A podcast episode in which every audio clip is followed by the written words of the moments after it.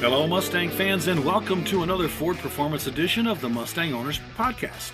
I'm your host, John Clor. You know, for my years with Auto Week magazine, this Ford Special Vehicle Team, Ford Racing, and now Ford Performance, I've always known that everyone has a Mustang story.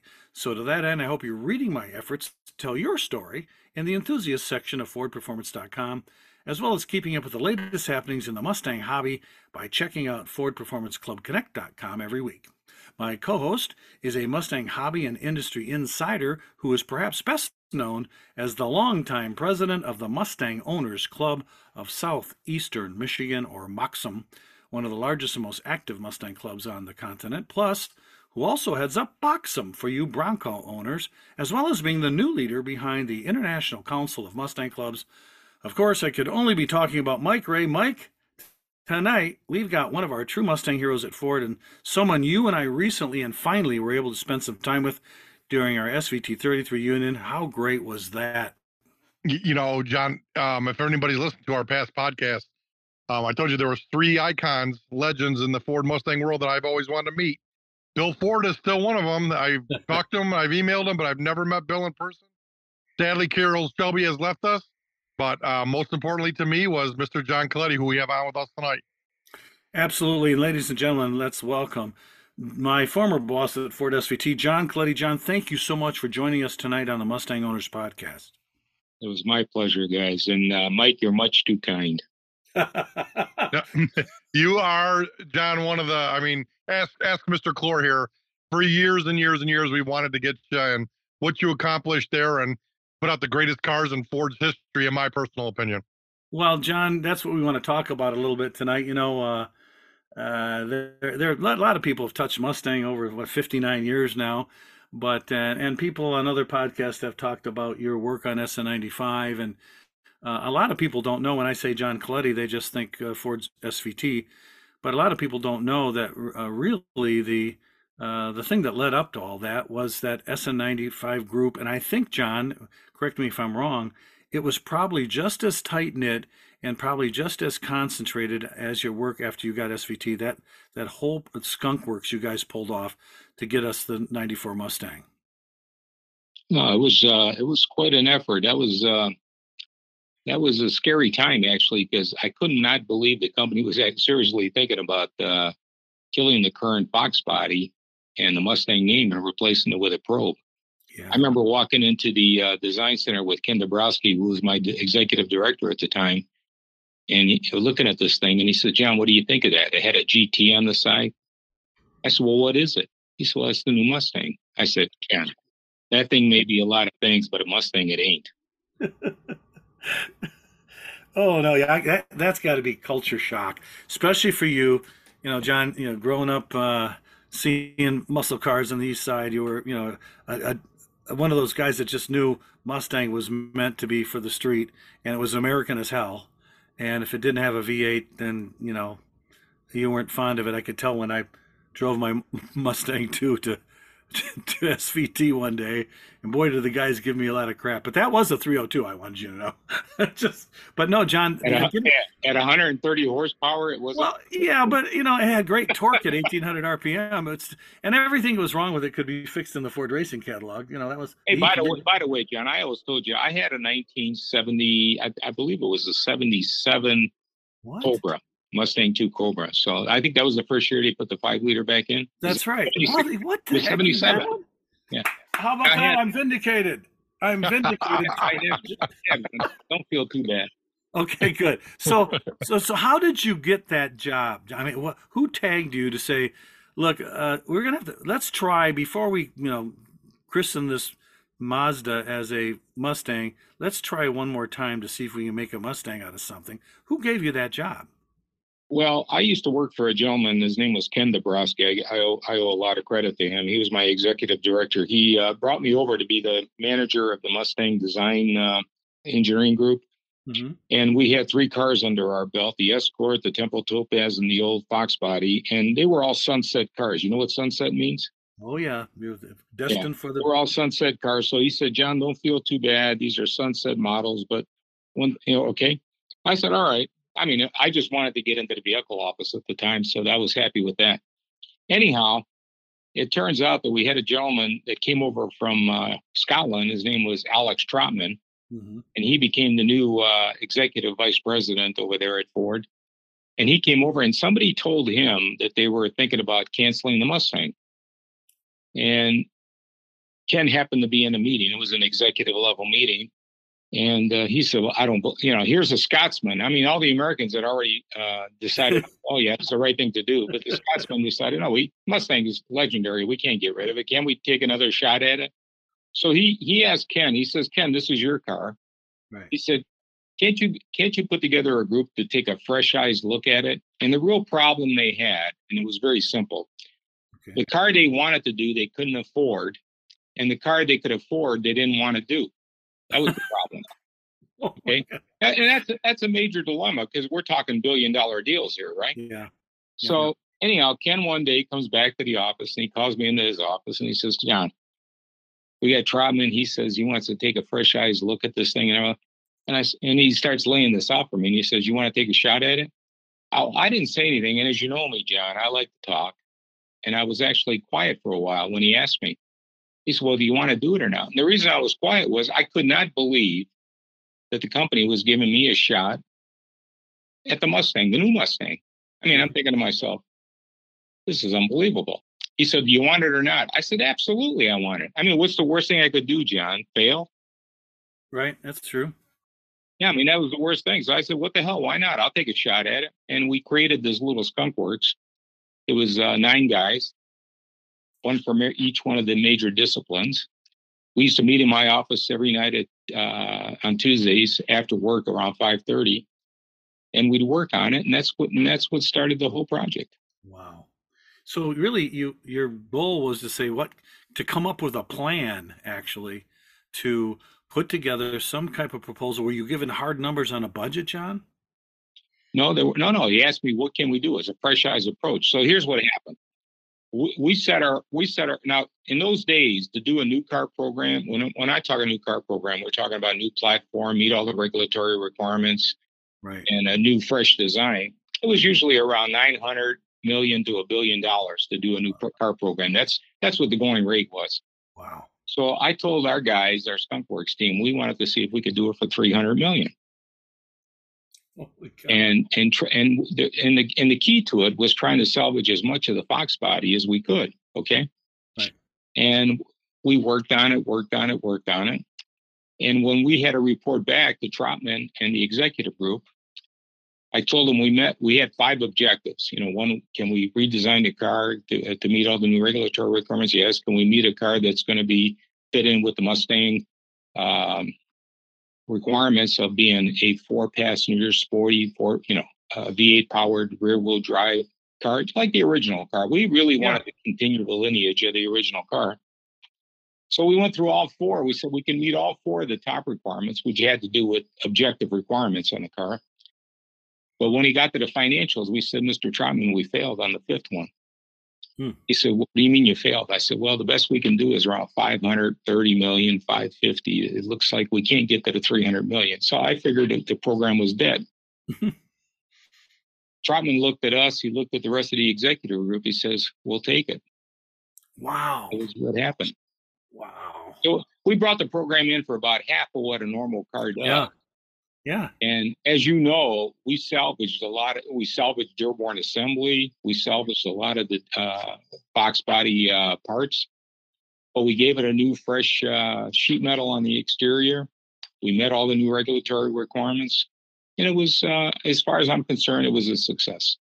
And by the way, by the way, Mustang sales were down into the 75,000 units a year in 92, 93. Right when we launched the Mustang, uh, the uh, the new SN95, we were uh, we we started out at 110,000. Then we went then we then the executives leaned on me, Bob Rewey and Trotman. Mm-hmm. We got it up to 120. Then we finally signed up with for 140, and the car actually did sell around 140,000. Oh yeah. So the car the car was well received, and we were happy. Hear that? Believe it or not, summer is just around the corner. Luckily, Armor All, America's most trusted auto appearance brand, has what your car needs to get that perfect summer shine. Plus, now through May 31st, we'll give you $5 for every 20 you spend on Armor All products. That means car wash pods, protectant, tire shine, you name it. Find out how to get your $5 rebate at armorall.com. Armor All, less work, more clean. Terms apply. When you need mealtime inspiration, it's worth shopping Kroger, where you'll find over 30,000 mouthwatering choices that excite your inner foodie. And no matter what tasty choice you make, you'll enjoy our everyday low prices, plus extra ways to save, like digital coupons worth over $600 each week. You can also save up to $1 off per gallon at the pump with fuel points. More savings and more inspiring flavors make shopping Kroger worth it every time. Kroger, fresh for everyone. Fuel restrictions apply.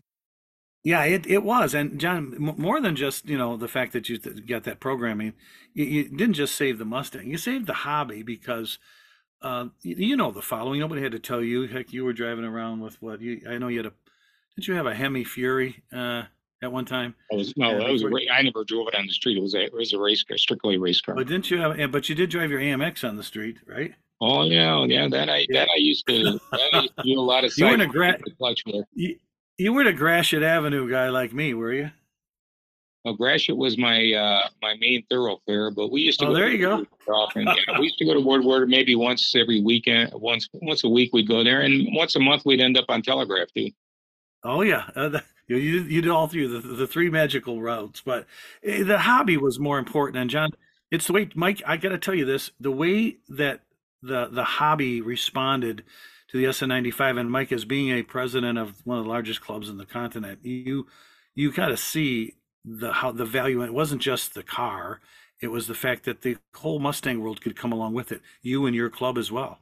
Oh, absolutely. But you know, John, we're missing one major point here.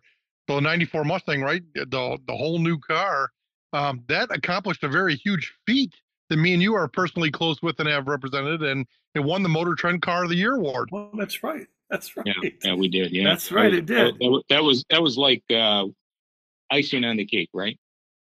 And oh, you yeah. know, John, we actually uh, know where that actual award.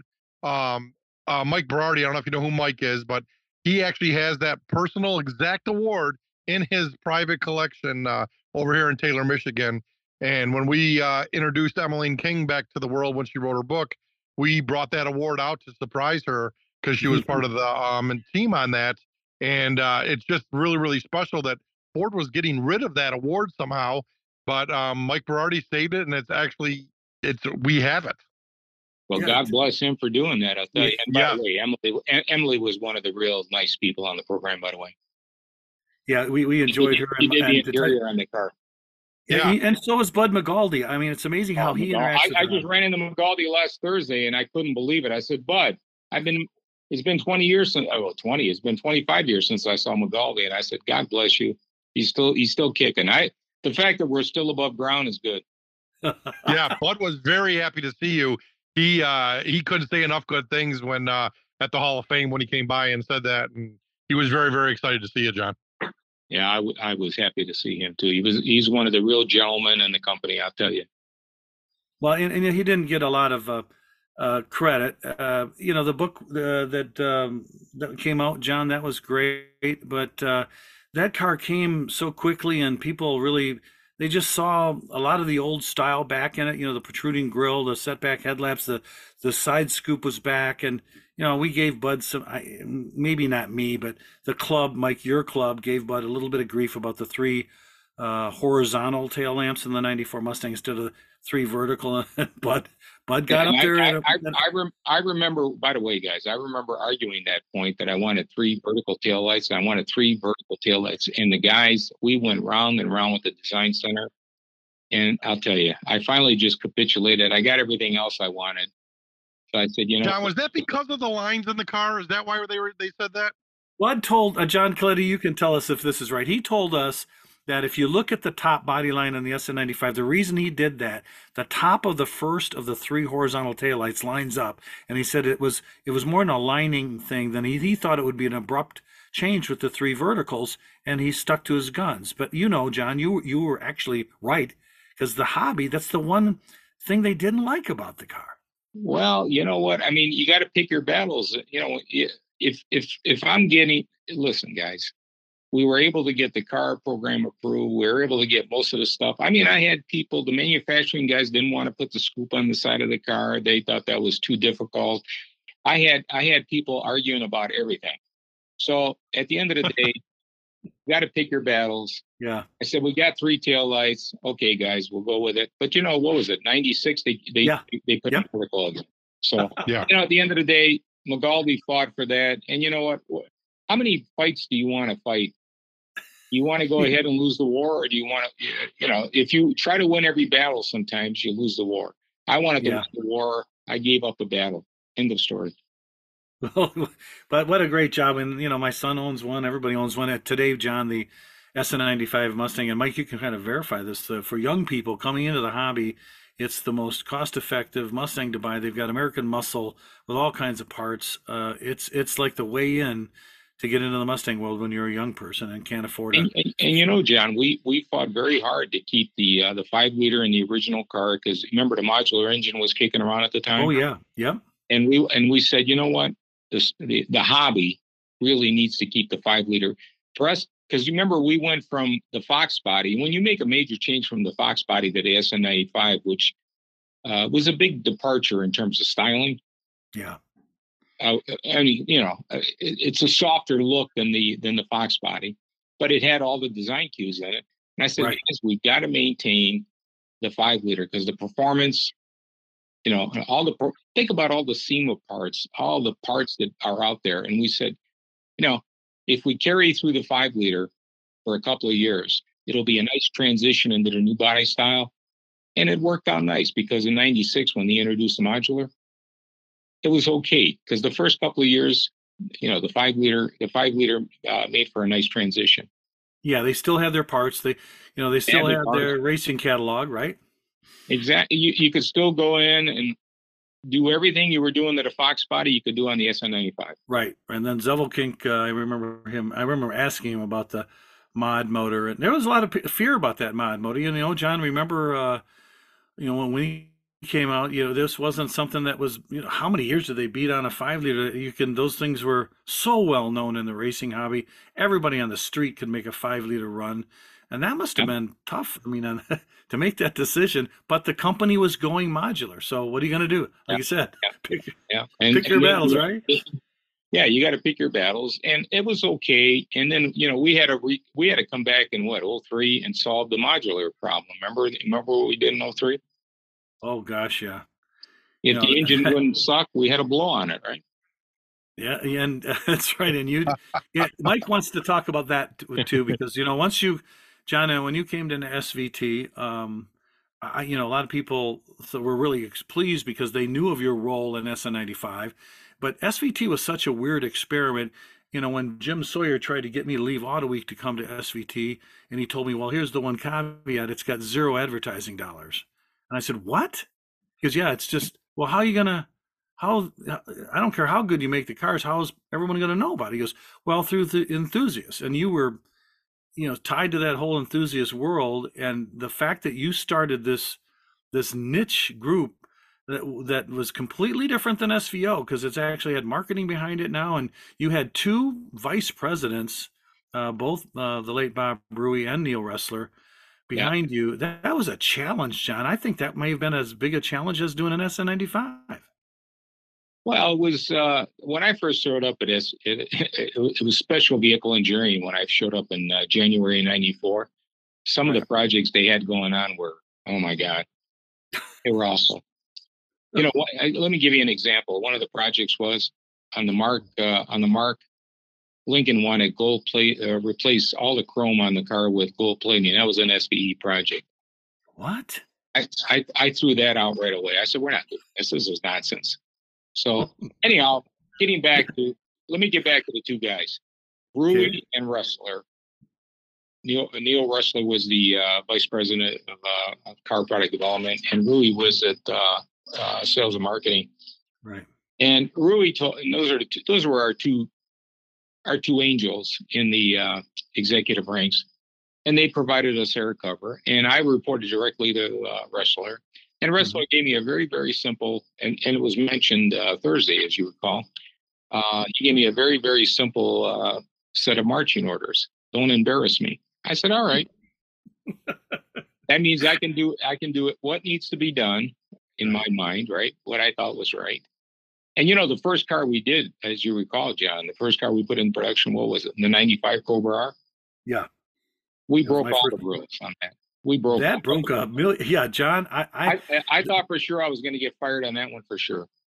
Well, I remember a couple of problems. I remember you guys go to Dearborn Assembly and the the fiberglass hoods under the baking would melt, and I go, "How are we going to solve that?" And you did that, but then how did you get the engines built when they didn't want you to come into the plant with? Didn't you pull hey, off a fast one? The, the engine, the engine is my favorite story. Okay.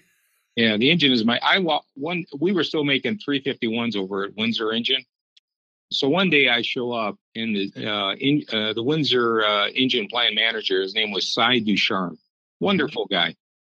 So I show up in his office and I tell him, Cy, here's what I'm thinking about doing. I need I need about 250 engines built, and I need them, you know, because we went ahead, we went through the uh, performance catalog at the time, and we just were putting on all the right parts, you know, camshafts, heads, and all that stuff. You know, right, right. we built the engine. We never ran one, by the way. We just knew it was going to work because of the experience everybody had with aftermarket parts, right? Yeah, small block Fords, right? Yeah, small block Fords. So I said, you know, I said, Cy, here's what we want to build. He said to me, he says, yeah, we could do that. He says, uh, when are you going to give me authorization? I said, well, there ain't going to be any authorization. I'm just telling you I need the engines built. He says, when do you want them built? I says, in about two weeks. He looked at me and he says, you're crazy. I says, that may be true, but I said, I still need the engines in about two weeks. And you know what he did to his, and now to his credit, side yeah. charm, he said to me, he said, John, you may be crazy, but you know what? Here's what I'll do. We have a warehouse about two week, uh, two blocks east of uh, the Windsor engine plant. Okay. He said, if you can assemble all the parts and I mean all the parts, John. I don't mean anything missing. Right. We'll build the engines for you. He was willing to break rules too. I said, okay, we'll do that. Steve Anderson, by the way, as you remember, John, he was my program manager on it. I said we we worked with Roush and the uh, and our team, and we filled that plant with all the parts. So on the Wednesday, two weeks hence, on the Wednesday, I, I took Steve and I went over to Windsor to go look at all the parts in the warehouse. We show up at the warehouse, and here's a guard out front, right? And I said, uh, I said, we want to look at the parts. He says, there's nothing here for you to see. I said, what do you mean there's nothing here for us to see? I said, Steve, I thought you you, you put everything here. He said, we did. He said, oh, no, no, no. The, the engine plant came over this morning and took all the parts over to the engine plant. Oh. They did. So we went over to the engine plant. And sure enough, they had them all, all the parts were behind cribs and they had eight and a half by 11 sheets of white paper. You know, uh-huh. all it had on it was, it wasn't computerized. It just said somebody hand wrote race car parts, right? Okay. Okay. Yeah. and that's what was in the crib. And that was on the Wednesday, right? So I knew the parts were there. So I went and saw Cy. He says, "Well, John, we're gonna we're planning to assemble them on Friday. Why don't you be here and we'll we'll make sure we'll make sure you're part of the program." So at noon on Friday, we show up we were too late. What? The plant the plant started at I guess six o'clock or seven o'clock in the morning, and within two hours they built all 250 engines. They had no way. yeah, they had all the engines built and everything else, and they uh, had they had the Windsor. You Remember uh, Channel Nine, the uh, Canadian uh, broadcasting yeah. channel? Yeah, they had local television there. We're building race car parts and all. I mean, they, they made a big hoopla out of the whole thing, it was a lot of fun for everybody. And I missed the whole build of the engines. So I go see Cy at around one o'clock in the afternoon. He finally showed up. I said, Cy, I thought you were going to build them in the afternoon. He said, ah, we done it early. He says, now you got to get the damn things out of here. I can't have these laying around. He said, kill me. And that's how they're that sitting happened. in the plant. Yeah. then I, then I, I got the Roush guys to take all their trucks over there and pull all the engines out so the site didn't get in trouble. That was a wonderful, oh wonderful gosh. experience. Wonderful experience. Well, we did. Well, Mike, the, kind, of non, you, kind of nonsense went on with the assembly plant too, but you know that's another story. Well, that, but Mike, did you know? I mean, John didn't want to mess. You know, the 93R was great, but John got so much feedback from racers. You know, you're dealing with a uh, 350 Chevy, and you're losing 50 cubes to them with our 302, and, and then you know I remember John all that work uh, that, that Anderson did on the fuel cell to get more fuel in it, and then you guys did uh, you know with that 351. I don't know how. I mean, just putting parts together and putting it in there. How that's the first time a 351 ever got back in a Mustang since 20, the, the 20 years. It's been 20 years since the, the, last time a 351 was in a Mustang. I think was 1975, 70s. It was in the 70s. 73, yeah. Yeah. yeah it, was, it was a long time. Yeah, big horsepower. Yeah. Big, yeah. So, Mike, can you imagine? Uh, you know, my first program that's this this car with this this insane 351 in it. You know, no backseat. I remember, uh, John. You should know that uh, the MCA didn't know what to do with this when it came into the first judging. People would bring him in still in wrappers, and they go, "Well, uh, you you better take this back. You're missing the back seat." No, it came that way. You know, no, it came from the factory without an area. They. But but John, that leads us to another thing. So um, the R's, you know, the racing part. Uh, there's there's this great story about you. Um, you know, and uh, we we made that transition to the mod motor car. You know, it made 300 horsepower, and it was a different kind of horsepower for all of us. Uh, it, you know, it, it made it differently than a, than a small block Ford. Um, but you guys started working on it. But eventually, you just knew you had to do more. When we got into the 99 Cobra, they, they weren't making power when mainstream engineering thought they had it. And you got the engine back. But the rumor was, John, on a Western, or maybe it was a prove out drive, that whole thing that started the book about you, Iron Fist Lead Foot, about you weren't going to approve the program for the car because you thought it was a dog. Is is that a fallacy? Is that a was that a true story? No, absolutely, it was true. What happened was, uh, uh, as you well know, the 2000 they built the Cobra through 2001. There was no 2002 Cobra. Right. Bob Rewey called me in his office. He said, "Coletti, you now have the Cobra." Because up until that time, we didn't have the Cobra. Mainstream Mustang was doing the Cobras. Right. I said, okay. I says, uh, we'll give it a shot. I said, all I can do is give it a shot. I said, you know, I can't guarantee anything. So the first car we put together, because the marketing guys were really, really, really pushing us on price. You know, they're trying to hold the line on price. And we did a naturally aspirated prototype. And that's the one you hear about. And okay. we took that on our our Western Drive. Every year we would have our Western Drive in August in uh, in Death Valley. We go out there to evaluate the cars. And I still remember I was driving the car. I told Andy Slankard, who had the SVT Focus. Right. I told him that we were we just left Badwater, which is uh, the lowest spot in North America, by the way, 212 feet, I think, below sea level, and we were headed south back to uh, towards I-15 in Death Valley. I said, Andy, I want you to pull up alongside of me. We're going to do a second gear roll. Okay. So I'm in the Cobra prototype. He's in the SVT Focus. We did a second gear roll. And when the SVT Focus pulled away from me, I went oh livid. Oh my! God. And yes, and and yes, that was the true story. I said, "We're not approving this car. This car, this car, this car is not a Cobra. It's barely a. It's not even a garter snake." And then that's when I walked. Shoshone is where they have a uh, gas station down there. Yeah, the little the little store. Yeah. Yeah, with a little store. I walked in there. It was a six pack, a six pack of Alpo I saw in the back there. I bought the Alpo. I put it in the back seat of the car. I said, "That thing's a dog," and that's how it went. no, not, I said, "We're not." Weren't you afraid to kill the program, John?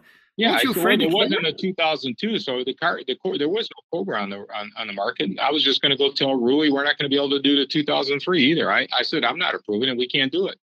So then the guys wow. got me under that. Uh, there's a little uh, kind of a a picnic table. It's made out of cement, you know. Yeah. Uh, and they, we all got around on my team: Bill Lane, Tom Bohannick, and all the guys. Oh God, yeah. The guys. And we started and we started we started kicking it around and stuff. And it says, "Well, listen, why don't we just you know we already had the lightning experience under our belt. We knew the you know we knew how to do blowers, right? Yep. So why don't we supercharge it?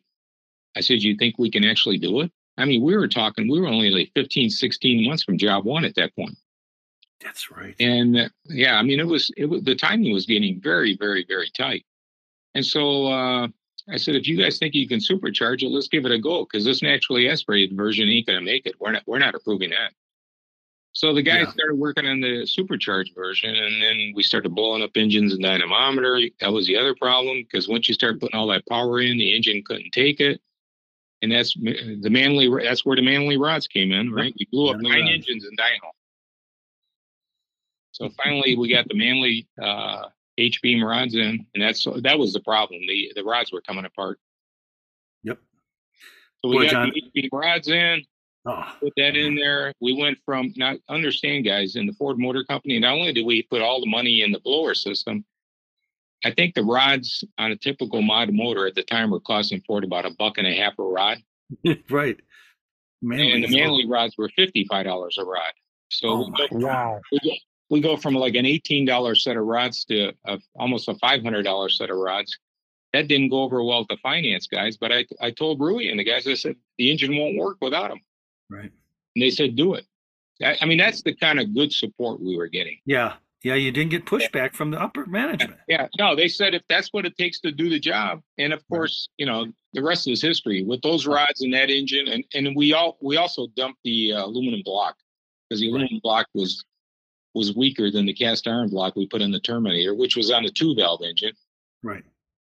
So we did that, and you know, the rest is history. I think people today are, and then and then the other great story about the Terminator was. We had not had a chance to run the engine on dyno to get an actual horsepower rating. Right. So when the marketing guys, as you recall, you were part of them. I was in that you guys were meeting. You, you guys were pushing me for what's the what's the horsepower rating? Well, I got to tell you, I wanted 400 more than I could. More, I mean, I really wanted 400 horsepower, but you know what? I I finally said to myself, you know what? I don't have any numbers. I don't have the engine actually dynoed yet. I said, use 390, 390. So that was the numbers that went on on the car. Yep. That's Okay. the ones you. Yeah, 390, 390. And I just pulled it out of my, you know, my rear. and uh well, you know, the marketing guys needed numbers. I didn't have numbers. What are you gonna want me to do? I wanted 400. I, I really did want 400, but I said if I do 400 and it doesn't make 400, then I'm going to be embarrassed. I didn't want to do that to the Mustang fans because they already went through the 2000, you know, the 99, Right. 2000, you know, experience. I didn't want to do that. No apologies from Oh. John Coletti. no. Yeah, I was. I, I figured I'd better I, I'd better under promise and over deliver versus the other way, right? Right. So anyhow, anyhow, I started once the car was launched. I started getting all these reports from guys, and I went. I used to go to Mustang Club events and uh, uh, press events and stuff like that. And you guys, the Mustangers, are all putting their their cars on their dynos, right? Yep. Chassis roll dynos. And they're telling me I'm getting 406 at the rear wheels. How's that possible, Mister Coletti? you know what the you know what the standard line I would use? I said, No. the magic trick. It's man, if I got- if I got 390 at the flywheel and I'm getting 406 at the rear wheels, what's going on? I used to say, it's the magic tranny fluid we got. And you know, Oh, God. anybody was anybody actually going to complain about getting more than they expected? No, that's that's the beauty of that car. And you know, Yeah, Uh, a lot of people. I, I had to write a column after I left uh, SVT and about the greatest Cobras of all time. And this is after the Shelby came out with you know 500 horsepower, and I picked the Terminator because the Terminator is what took Mustang across the Grand Canyon into the supercharged world of high performance. And the Terminator made that leap, and then you over delivered on the power, John, and then that changed Mustang forever. Now there's no going back. You know, I mean, There's no going back now. The only, yeah, my only, my only, my only regret with that program is, is that I really want, you know, it, the reason they, uh, picked the word uh, Terminator as the code name for the program was, we that was to us that was the equivalent of launching nuclear war against the F body Chevys, yep. and we were going to kill them with that car. And what did the bastards do in 2003? They went away. Yep. They went oh, I was away. literally Yeah, just getting to the. Yeah, John, can you imagine? We're ready for nuclear war, and they Yeah, and they just and they just walk away from the war. they're gone. Yeah. The car goes I'm away. thinking to myself, that was the only that was the only regret I had. I said we didn't we were not able to deliver the final blow to the Camaros. But it really did terminate them, right? It did. So- Yeah. Well, that was that was what the guys called it. I, I always let the teams come up with their own code names, and Terminator is what we all wanted to do. We were going to turn. We were going to end this war once and for all. well, Mike, isn't your favorite all-time SVT moment was when at the Chicago Auto Show when uh, My, yes, absolutely. My my favorite favorite moment of all time, and I've told Mr. Scarpello this a lot of times. Um, John, I, I've got a I've had the great um, experience to work with Tom um, when I was at Roush um, when he was starting Revology and putting the Roush crate motors in there. Um, we used to have them in our booth, and So I got kind of close to Tom there, and uh, Barrett Jackson's his booth was always next to ours.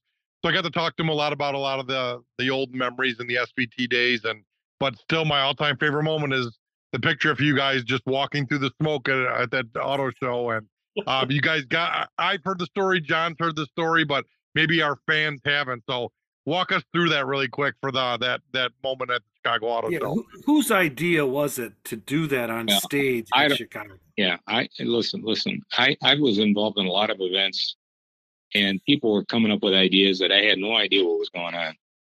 And in this case here, we were going to go. I was gonna I was gonna make. uh um I think John, uh, what the hell, uh, the vice president's name? Help me out here, John. John, uh, uh, Jim O'Connell? Jim O'Connell, excuse me. Yep. Jim O'Connell was going to introduce us, and we were going to Yeah. bring the Terminator into the uh, into the stage, right? Tom Scarpello was driving, I was riding shotgun, and I was supposed to make the, uh, you know, the you know, deliver the the comments on the car. Okay. And I had no idea what Scarpello had up his sleeve. I mean, we're inside the hall, Right. under the under under the uh under the bleachers, right? Hidden away from everybody. And all I know is Scarpello lights his car up, sidesteps the clutch, and he does he goes rolling towards Jim O'Connor towards the stage with the wheels lit up. And I I'm thinking to myself, this ain't gonna work out well. This is not gonna work out well. I mean, right? I mean, there's a lot of things that can go wrong when you put Oh, God, yeah. a lot of things that can go wrong. Trust me, guys. Anyhow, Tom did a Tom did a spectacular job. He created all kinds of smoke, kept the car under control. All I remember, I got out of the car, and if- you saw the if you saw my pictures of me, I'm just waving all the smoke away, just trying to clear the air so I could be wearing in the hell in the hell the stage was. It was a lot of fun though. Well, Mike Ray's favorite SVT moment when he uh, he was working with me on putting together the reunion. He said, "Whatever we do to sit down with that panel at the Hall of Fame, John, you, you got to come up with some kind of video of Scarpello and Coletti doing that burnout at Chicago." And then I found that that video you made with SVT away, and the rest, as you say, is history. I don't know if Ressler knew that you did that because you know, John, I, I've been looking for the long version of that. It used to be on YouTube, and I do not see it anymore. It's a very quick clip, and it's not great. But that image, which I wish Marcy would actually had at the SVT reunion, was of them walking out through the fog. You know, like through the the burnout. Um, that Yeah. would have been such an amazing picture to get signed right there. oh, John, that was Uh, that was really great. Yeah, no, that was uh uh it wasn't fog by the way, Mike. It was Yeah, yeah. It was It's rubber. funny. Yeah, it was rubber. It was smoky, smelly rubber. Trust me. I mean, they do it Yeah. from Jim O'Connor, Ford Division president, and Rewey. Uh, uh, I bet you probably got a kick out of. it. But Ressler, I don't know if he knew he was watching that video when we did the reunion, John at the Hall of Fame, and like he had a big grin on his face. As I, he probably knew that you guys did that. But w- w- Well, wasn't it great Really, seeing you know, Ressler, Ressler, Ressler. Just as long as we didn't remember, remember his marching orders to me when I first took the job. Don't embarrass me. Uh, did As they ever say anything to you, long John, after that? After that burnout? Did anybody say anything? No, as long as everything, nobody got hurt, nothing happened wrong. It was a great intro. I mean, can you make a better introduction than what Scarpello Never. did to that burnout?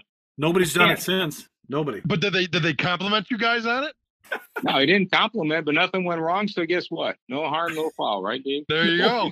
Nobody got fired, right? Nobody Oh, got- John, we can't- but you know, a lot of people don't know of all the other great cars and trucks that we did. You know, that's why Mike Raid worked so hard to get so many of those prototypes there. We had the uh, the V8 Ranger there, we had the Lightning Bolt Ranger there, we had the original Contour, one of the pro- early prototypes.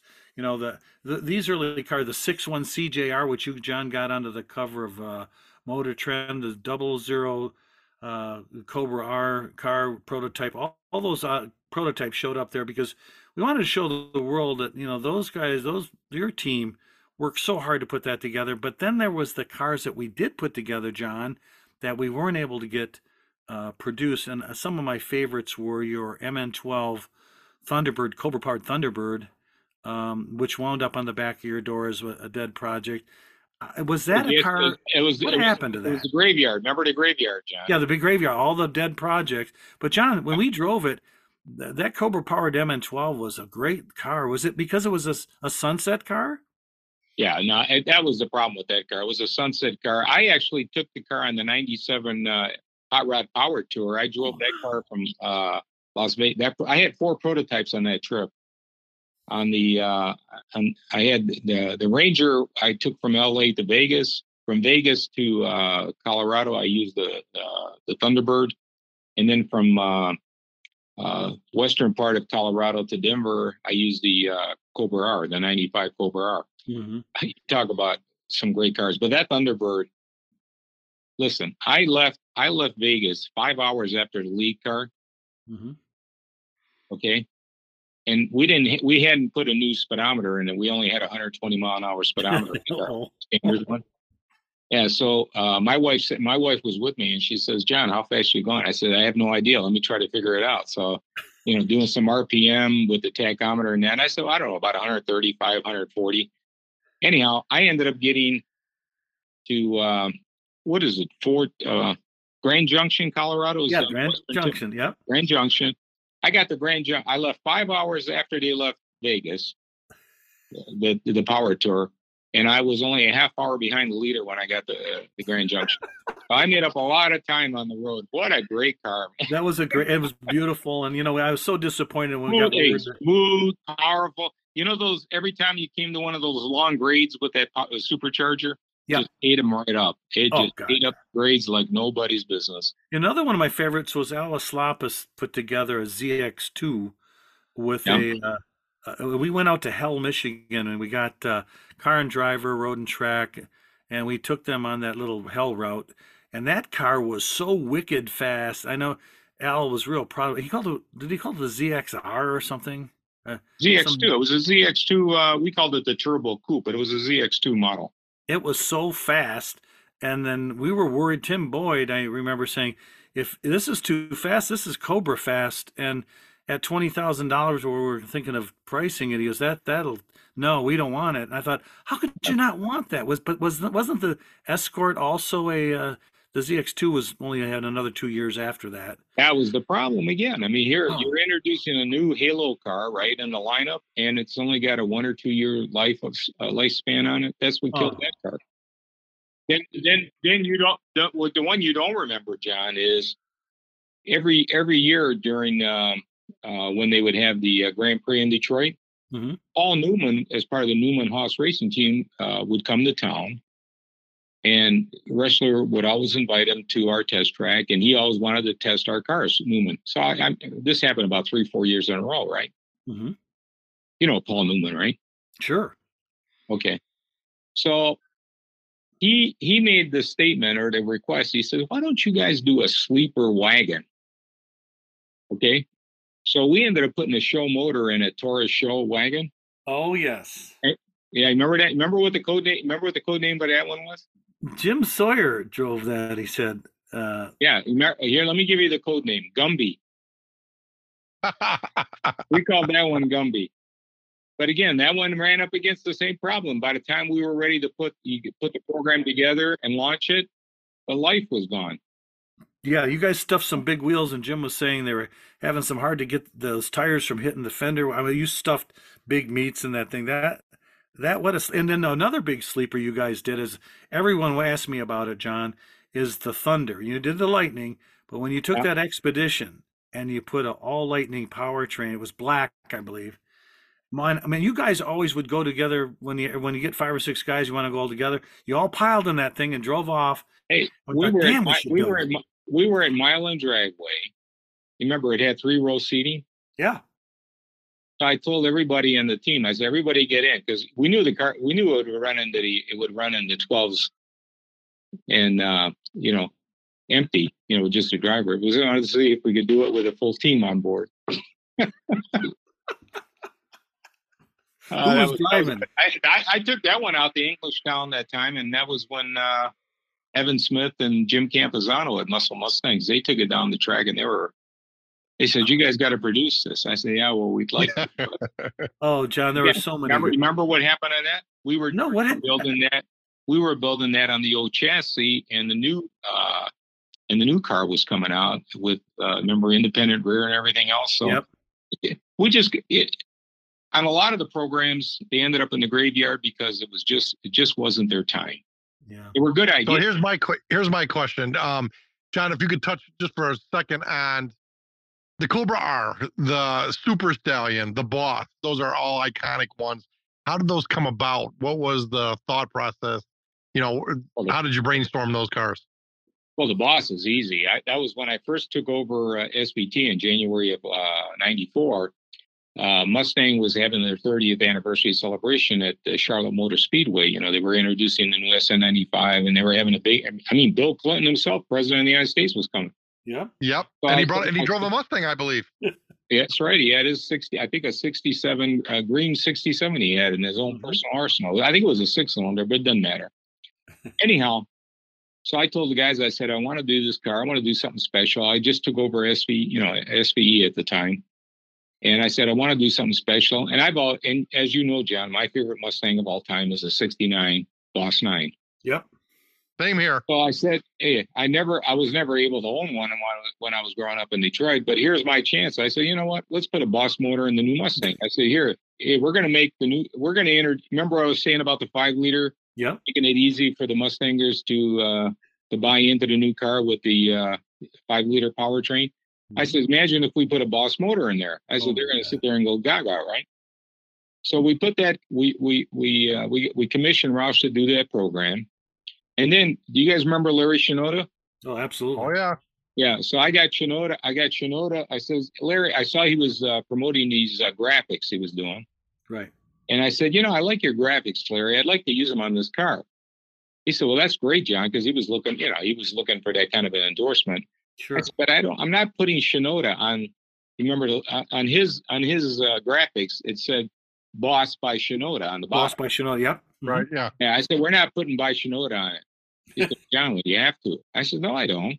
I said, listen, you got a choice here. I said, we're going to use your graphics, but we're not putting by Shinoda. Are you okay with that? He said, "Well, I'd like to have bicep." Well, no, you're not getting it. I said, "I'll tell you what I'll. I'll tell you what I'll do." I, t- I told him, "Here's the deal I struck with Shinoda." I said, "Larry, I'll tell you what. You're going to be signing autographs down there. I tell you what. You can use the Boss Mustang. You know the uh, the 10 liter we did. I said you can use that. You know, as your uh, in your in your uh, in your area there where you're signing autographs. That lineup, people, what a draw. People, that that that lineup had to be it had to be it honest to god john it had to be 300 foot long of people waiting in line to get pictures of, of larry with that car that car was, was something than, he was happier than a pig and you know what well mike ray again you know let's let's let's call this one mike call him out we we got the actual larry shinoda boss we found the uh the guy, this farmer that Mike hooked up with, John Graffelman, found what he thought was weird, a weird prototype, and turns out, after doing research, it was Larry's actual car at Ford that he used his own personal fleet card to try out graphics on, try out a spoiler, and make his boss that he could show Bunky Knudsen. And we we found the car, and Mike, I can't remember when you first dug it out of. We showed it as a barn find, and then um, Shinoda. Yeah, we showed it as a barn find for a few years, but at the 50th in 2014 is when we unveiled it to the world as completely restored. Yeah, but Larry was no longer with us. But you know, right. to, yeah. to have his car, Johnny still had his uh, class. By, by, the way, by the way, you know when Larry passed, mm-hmm. I went to his I went to his funeral. So I'm sitting there paying my respects at the coffin, right? Yeah. And all of a sudden, something caught my eye. So I stepped back a little bit and you know, Larry's family had the boss graphics put on his coffin. What? No way. Absolutely, oh guys. I stepped back and I couldn't believe it. I looked back and I it was a great coffin. I'll never forget. Uh-huh. I'm stepping back and I'm thinking, this can't be. Son of a gun. The graphics were on. And I asked the son, I says, I said, how'd you guys pull this off? Well, I'm sure Larry would want that going into yeah. the next world. wow. I've never wow. heard that story in my life. That's awesome. No, me either. That is awesome, John. Well, no, speaking of we awesome, were, I'm telling you, we were there, and you know who was with us at the time? Uh, what was his name? He used to be the old editor of Superstock and Drag Illustrated, Jim. Uh, Jim. Oh, yeah. What you mean, Jim Smart? you know, in my old, in my old age, huh? Jim Smart. no, not Jim Smart. Anyhow, he was there with me, and I, we couldn't believe it. But I thought you talk about cool in black graphics. You know the, uh, the black graphics around the coffin. That's off. Now, what about Super Stallion, John? Okay, now the Super Stallion. Uh, that that car went through about four or five different iterations. Uh, you remember Al Saddam, don't you? Uh, yep, we both know him. Al Saddam. Al Saddam. What a great guy. Manager. Al Saddam was the program manager on the uh, on the Lightning. He walked into my office one day and he said to me, he says, "You know, John," he says, he said, "I've been playing." He built. He'd been playing with suspension systems because you know everybody was talking about IRS on the Mustang and stuff like that, but you know right. we can never package it on the Fox body. Well, at home, he had he had come up with this. He, we had some computer uh, uh, generated uh, modeling that said, "Here's what it should be," but there was no way to package it. Then Saddam comes up with this idea of doing a push pull rod system with the shocks inside the trunk. Yeah. In other words, we use pull rods, push rods. And I said, he, he made a working wood model in his own basement. Imagine this. This is the kind of guys we used to have on SVT. Yeah. So he walks in, he shows me this, and, he, and I says, You got to be kidding me. So then we commissioned the Roush guys to actually build a working model based off his wood model. model. We put it we put it in the back of a Mustang.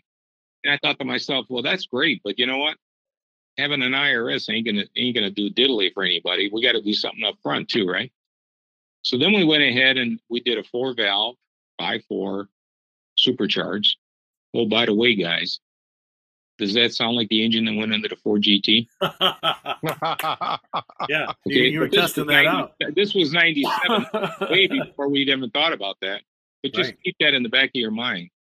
So then we need now, we, and now Nasser at the time said uh, he was coming to uh, Las Vegas in '97, our CEO, because Nasser had bought into the notion of Ford wanted to be the leader in the aftermarket world.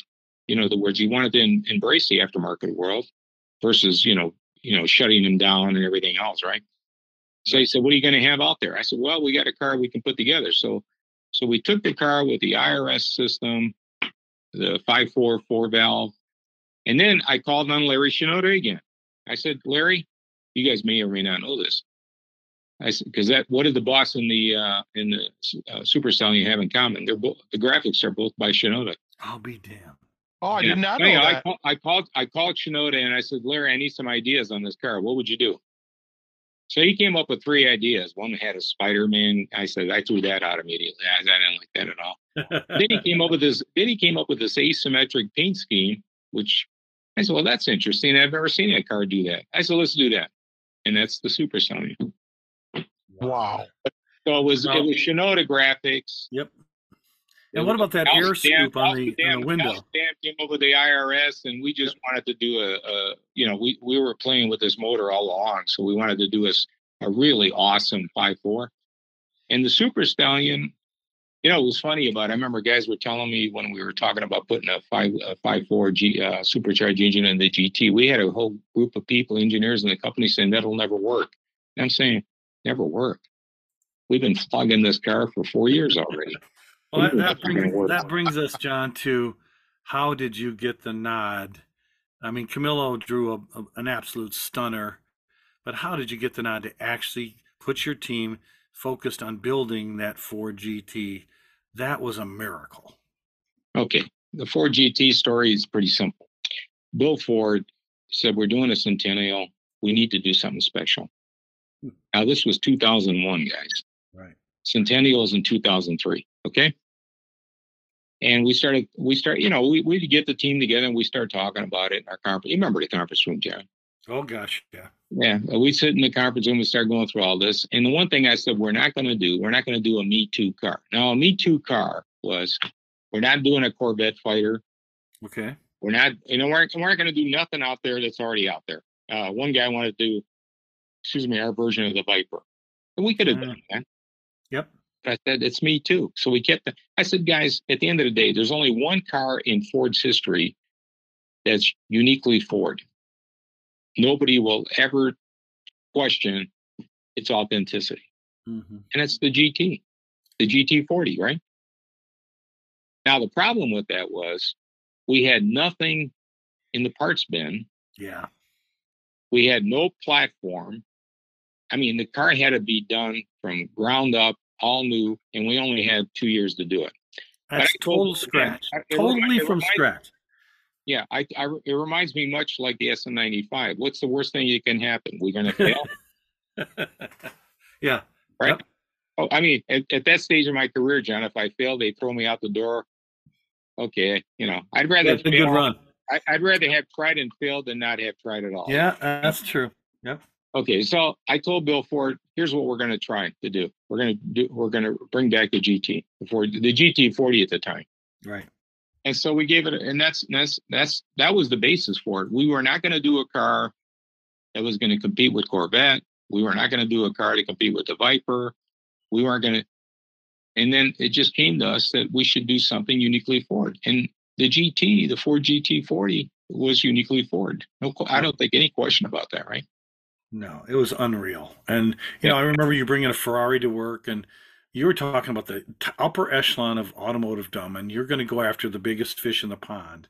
And then that that suspension, that chassis was unbelievable. Putting the motor, I mean, then the beautiful design. I mean, how did that that came together? Um, it was a miracle, John. I don't, I, don't know who. Uh, well, well, you don't. You don't need to know about all the horror scene, horror stories that led up to it, but the the final product was superb, and and I was very happy with it. I mean, at the end of the day, you know, the reason we got the Ferrari. Imagine I went and listen to this. You're going to love this story.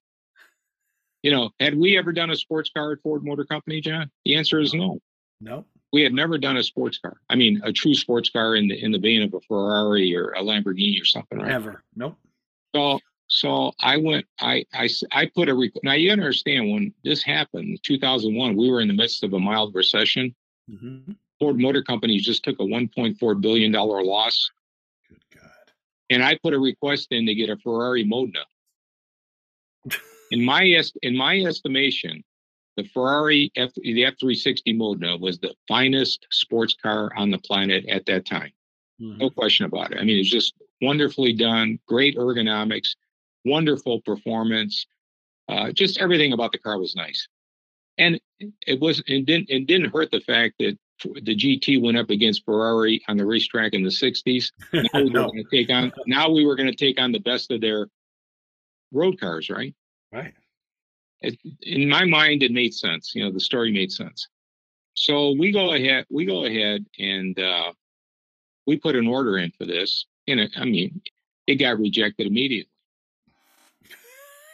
then I get called into the chief financial officer, Martin Inglis. I don't know if you remember him. Oh God, yeah, he was tough. So I go see Martin Inglis and he called me. He says, John, you understand we just reported a one four one point four billion dollar loss. And I see you just request put a requisition in for a Ferrari. What are you crazy?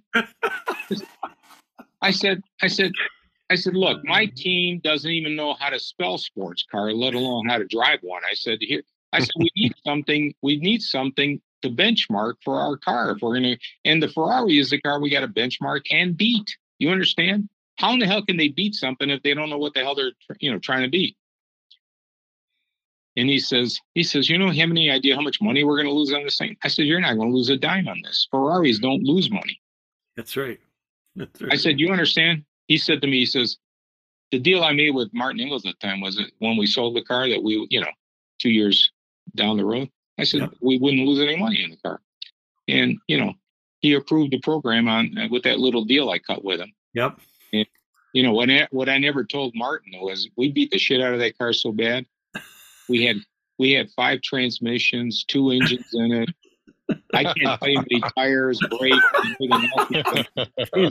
If you rack hey, if you rack up all the parts we bought for that Ferrari after we were done with it, it made the price of the car look like nothing. You could have made three of them. Never, yeah, I never told them that part.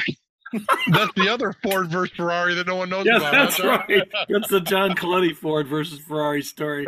But John, But John, I mean, know, just- I mean, at the end of the day, that was the right car to take on. And you know what? When we did our management drive, the final sign. Have you guys ever seen that final sign off video? yes, that's a stunner. Yeah. That- And the, our our manufacturing manager put that thing together. It was wonderful. But my point was during the final sign off drive, when we were going up the uh, switchbacks in the Sierras. Oh God. The Ferrari is naturally aspirated. You know what happens to the car as it's going up in altitude? It doesn't go. It's huffing and puffing, right? Yep. GT was Can't. GT was just eating it up, baby, all the way up the mountain. I'll tell you, it was just fun. it was fun to watch. well, when you pulled it uh, up on the Centennial, the red, white, and blue, and the uh, all those fans, and Oh, by, oh, by the way, the red, white, and blue. I Yeah. was, I was asked to deliver one car, and when I sat down with the team, and everybody said it's impossible to put a car together for the Centennial because we didn't have enough time.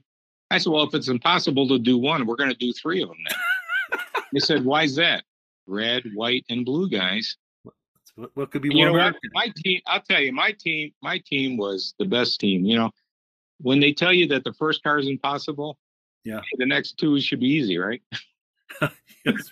But John, that is exactly why Mike Ray sat down and we talked about doing this 30th thing. Can we get the team back together? At least most of your team.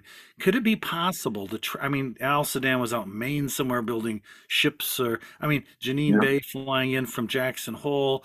I mean, it, it- we went after everybody we could find, and then when you came, that had to be kind of cool to get the team back together. 30 year anniversary. Uh, what did you think of the effort that Mike and I put together? Well, what you guys don't know is I still stay in touch with all the guys. And as a matter of fact, when I when I finally told you I cleared my business calendar so I can make it, John. Remember, I Yeah. wasn't I wasn't- originally I wasn't going to make it. Yep. When I cleared the business calendar to make it, I started calling around and I started telling you know Chapman and all those guys. I started as Andy Slinker and all them. I says, guys, you guys you guys got to come. You were shaking the I even got a bushes hold for of- I even got a hold of Goodnow, but Goodnow, his health, health wouldn't let him come. In other words, I was pushing on all the buttons because, you know, I, you know, I figured if I'm going to be there, I, I, to be frank with you, I. It's, it's not. This credit doesn't belong to me. It belongs to the team. At the Yeah, end of the day, you know, there it was all those guys. I mean, you know, yeah, okay, it's easy for me to sit there and take credit, but at the end of the day, without all those guys pulling it off, it, w- it Yeah. wouldn't work. I was sorry Bohannon couldn't make it. You know, Yeah. in charge of the Terminator, and you know, it's just it's just one of those things. So it, it was good. Now, you know, a lot of the uh, the, the GT guys, a couple of them have passed away. I could, Yeah. you know, obviously can't bring those back. No. And uh, you know, and a couple of the guys are still working. One's working at Tesla and stuff like that, and in California. So I tried to I tried to get as many guys back as possible, but it's it was the team guys. It yeah, was it was. And what a great team. And they had such a great time signing autographs uh, and meeting with the people that you, the cars that you guys built, that team that you put together the, over those those years that SVT was so dominant. People super appreciated that, John. And, and Mike and I, again, Mike, you, you know how much we appreciated having John coming out there. Even though, John, we did have that contingency plan of a cardboard cutout. But you know what though too is that we like we had people coming from all over the country. The one kid we gave him like 24 hour notice that we could get him into the Hall of Fame event. And John, he drove directly here from Virginia to come to meet you, um, and then turn around and go right back home just because he always wanted that opportunity. So, No, John, it was I had I had a lot of fun, guys. Trust me, Oh, I had a lot Well, of fun. He- Mr. hey, John despite my despite my reservations to come, I had a lot of fun. that, Good. that, That was- means you'll come back out with us in the future, right? Maybe, maybe. Okay. Well, we'll take a hold on. maybe. we'll hold on to that uh, cardboard cutout. Mr. John Coletti, thank you not only for the 1994 SN95 Mustang and saving that hobby for us, and then SVT and all the great vehicles you built, but thank you for still being a car guy and hanging out with us tonight on the Mustang Owners Podcast. We really appreciate your time, John. Hey, my pleasure, and I want to wish everybody good luck and long life. Bless you very much. We appreciate it. Well, ladies and gentlemen, that was a very special podcast. Mike, I think uh, that's going to be one for the, the, the memory books. We're going to keep this one top center. Eh, what a great night it was to talk to John. It, it, my absolute favorite so far to date. We could we could talk to him forever. What a great bunch of stories. So, ladies and gentlemen, we hope you enjoyed all these great stories. And until next time, we'll just have to catch you down the road.